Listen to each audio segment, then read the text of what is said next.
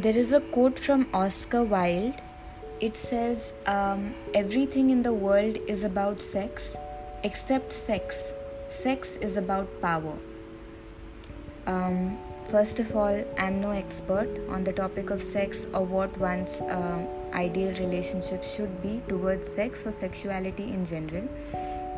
And honestly, um, as beings who are primarily sexual beings, it may be too naive for a person to feel like they can come up with an ideal approach towards sexuality that the entire society can adopt. However, um, we can definitely discuss certain observations on how our sexuality interplays with a large part of our lives, and I do feel that I haven't really come across a genuine, detailed discussion on the topic. So, I genuinely feel it is under discussed, and I just might have like a few observations to share. That's about it. So, to start with, um, sex is the primary motivator, implicitly or explicitly. So, it's either sex or the idea of sex that ends up becoming a conscious or sometimes even subconscious motivation for most of our actions, especially the actions that we do um, for external validation, which forms a huge chunk of what we do. So, for example, um, if this conversation or podcast is something that I can say to a certain level, I'm doing for reasons of self expression. So, if I put this in a bracket of things that I'm doing, or at least I aspire to do, not for external validation. But then there are several other things in my life that I do for reasons that are external to me. It may not be validation in the most obvious sense, but those reasons don't have a lot to do with my own self expression. Sometimes they don't have a lot to do with survival as well. We, for example, want a certain kind of a job, we want to make a certain kind of money, want to wear certain kinds of clothes, and live a certain kind of life so I think implicitly, if not explicitly, we want to become someone or uh, something in relation to somebody else. So, at least in myself, I've observed this. In some ways, I want to become perhaps more, in some abstract way, more viable or more desirable in relation to somebody external to me. And these things may not be again with the intention of explicitly going and having sex. But there is an undercurrent of sexuality in not just our individual actions, I feel, but also our actions as a society. So, even from from my perspective, what I have gathered, even our ideas of romance and passion, they are so heavily sexualized so, for instance, um, talking of passion, and this I observed here, like after coming to this country, when you're referring to passion between a couple, immediately that implies um, sexuality between them.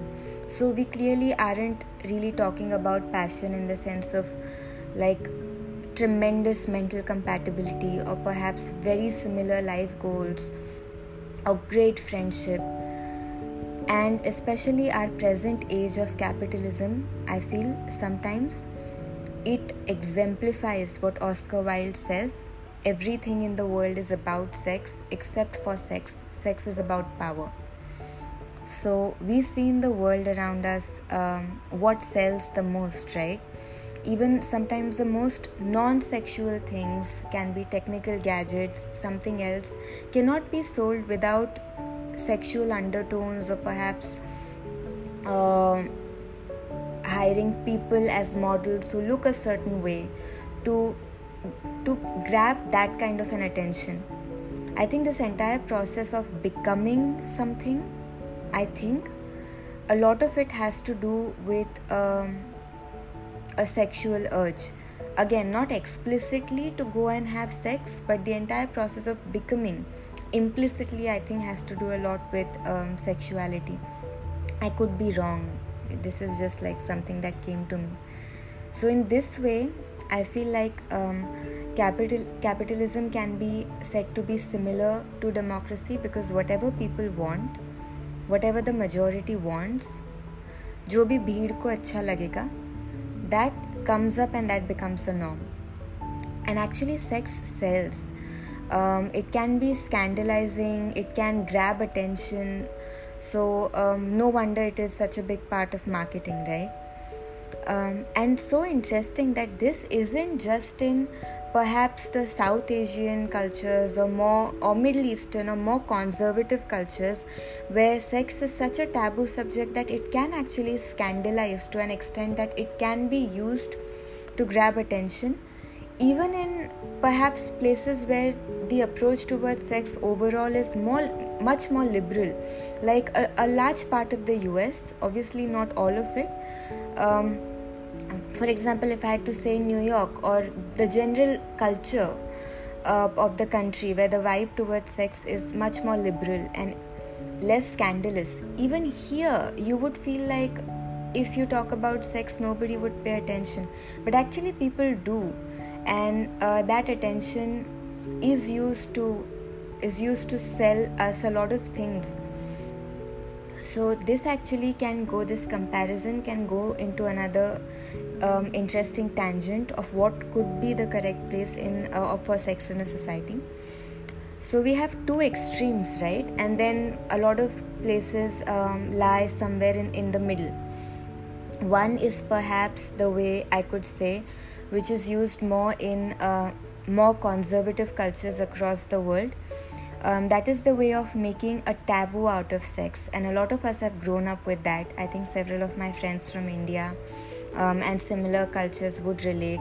In a lot of cases um, uh, in a lot of places in india you can't i think in almost all places you can't really kiss on the road or sometimes holding hands on the road for a girl and a boy you can get yourself in situations that are really uncomfortable.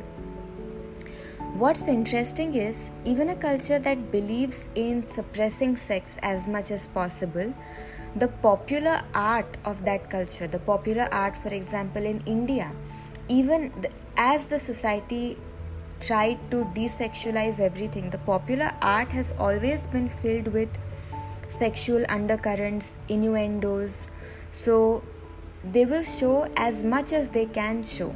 They won't show um, the way they are, they are able to perhaps show in other places around the globe but uh, there will always be like an underlying sexual current going on in one of the largest um, and india is also one of the largest consumers of porn in the world um, even as there are more and more government initiatives to ban um, porn to ban access to porn. And um, tragically the same society has astronomically high instances of all kinds of sexual dysfunctions. The most uh, the most uh, extreme being sexual violence outside and within families on the other hand you have the second extreme right? You have the other approach which is a very uh, liberal approach towards sex which uh, uh, casualizes the entire thing about sex. And if if not just casualizes it, uh, casualizes it but also encourages perhaps um, the entire idea of um, you know quote unquote free love and just being able to express your the, the sexual side.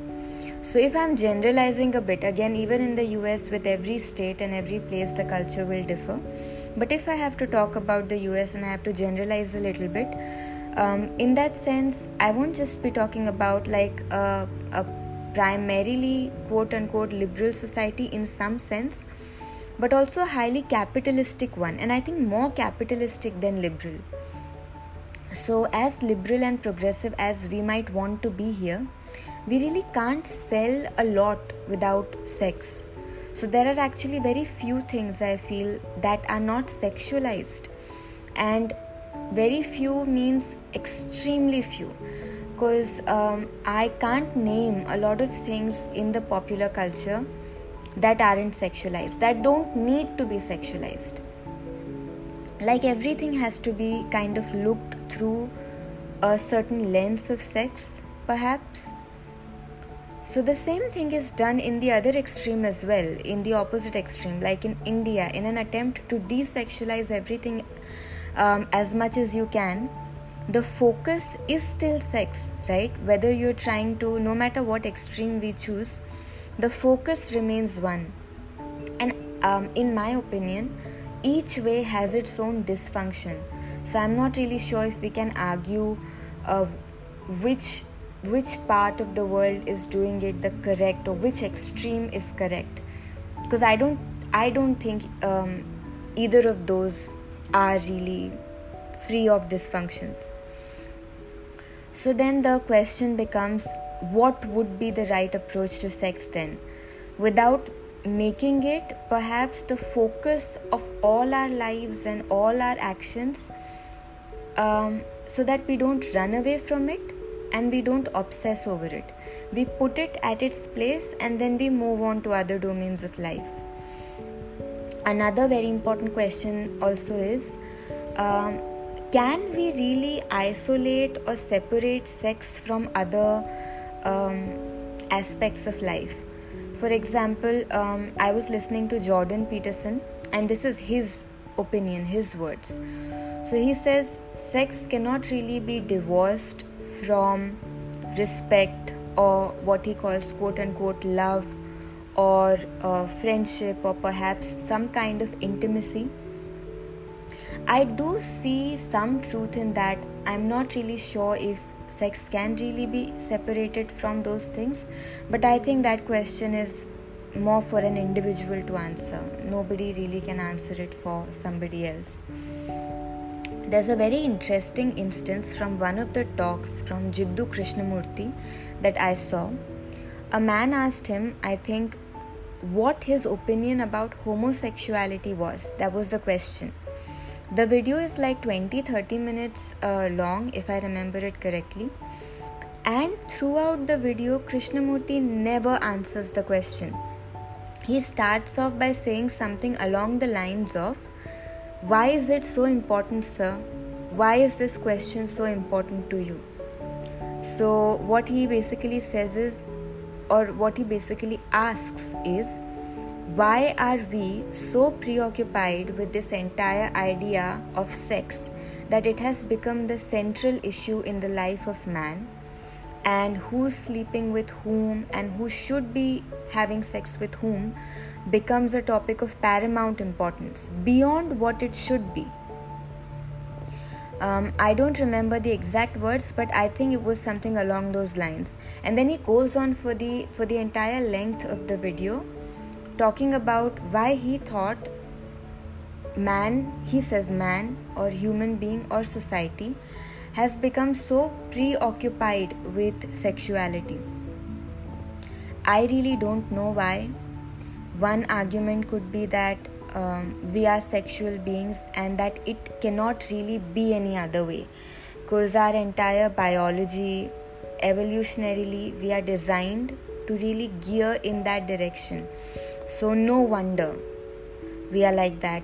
Um, and honestly i don't think i have at the moment any strong argument to discard that fully. Maybe that is true, I really don't know. But if we accept that that is how we are, we will always keep swinging in one of the extremes towards our attitude of sex, uh, towards sex. Um, if not as an individual, perhaps as a society, uh, then I think there are certain repercussions to that. Whether it's the it's the pressure that people feel in more open societies where most of our self esteem ends up being tied to our sexual viability, or in more traditional societies like the one where I grew up, where you grow up tragically ill informed about sex and about your own bodies. So, inevitably, the education that you receive with regards to sex is either through porn or if not that then it uh, it usually is through your first experience of dating or your first experience of uh, being um, sexually intimate with somebody your first boyfriend or girlfriend or sometimes even your husband or wife and if that person ends up being as ill informed as you are that's a problem. And if that person ends up being an asshole then that becomes a tragedy of its own. That's like a different domain of tragic however if we look at perhaps um, if we feel that okay maybe there is another way we could live so um, perhaps there is something or a perspective that we lack and if we get that then perhaps we can adopt an attitude towards sex that isn't um, an extreme. So we can put it in its place and then our minds can be free to do uh, things that without to do things that are coming from a place of not from a place of uh, calculating my own sexual viability implicitly or explicitly. And the things that we buy and the things that we consume aren't really coming from that space. So the the second assumption is yes we can live in a different way. So then i think the question of how would be worth considering. Then perhaps how sexually viable i am or how desirable i am won't have that much of a bearing in what i think of myself and also won't have that much of a bearing on what we popularize as like a society. Um, perhaps that might also have a huge impact on the general attitude or the narrative about the elderly in the society. I think this deserves a different conversation like the place of elderly people in the society. Or sometimes it can even be people who are older than say over 45 or 50 and this particularly implies to women because i think a man over 45 or 50 can still be looked at as uh, like a sexual person and then he uh, continues to be like a part of the mainstream uh, conversation. Again i could be wrong but um, i think women over 45 or 50 they are they can't they aren't really um, looked at as very sexually viable people. Uh, so people who are over a certain age and and they look their age. So it's not i'm not talking about somebody who's 50 and looks 35 no somebody who's 55 and he looks 55 or she looks 55 or they look 55 they can then be a part of the mainstream narrative or 70 or 80 um, and then perhaps we can kind of look at old age differently because then we are not constantly looking at everything through the lens of sexual viability. Um, and then if it is true that we can live like that then that would imply that um, there are more exciting things more meaningful experiences uh, to be had in life uh, other than just concerning or surrounding sexuality. So yeah i think that would be a cool thing to consider. That is all. Um, i don't have the answers really to any of those things but I, there are these were just things that i felt like i see and then i don't really hear people talking about them enough. So yeah i thought about talking um, i thought of talking about it. Thank you.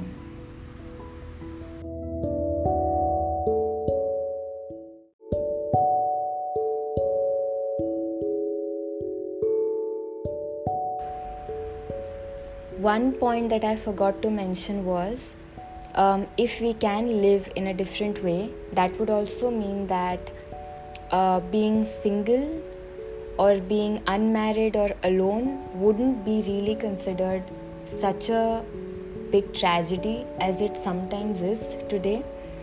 And perhaps we wouldn't really look at then marriage um, as the only. Um, way to lead more fulfilled or completed lives, perhaps. Yep, that's it. See ya, bye bye.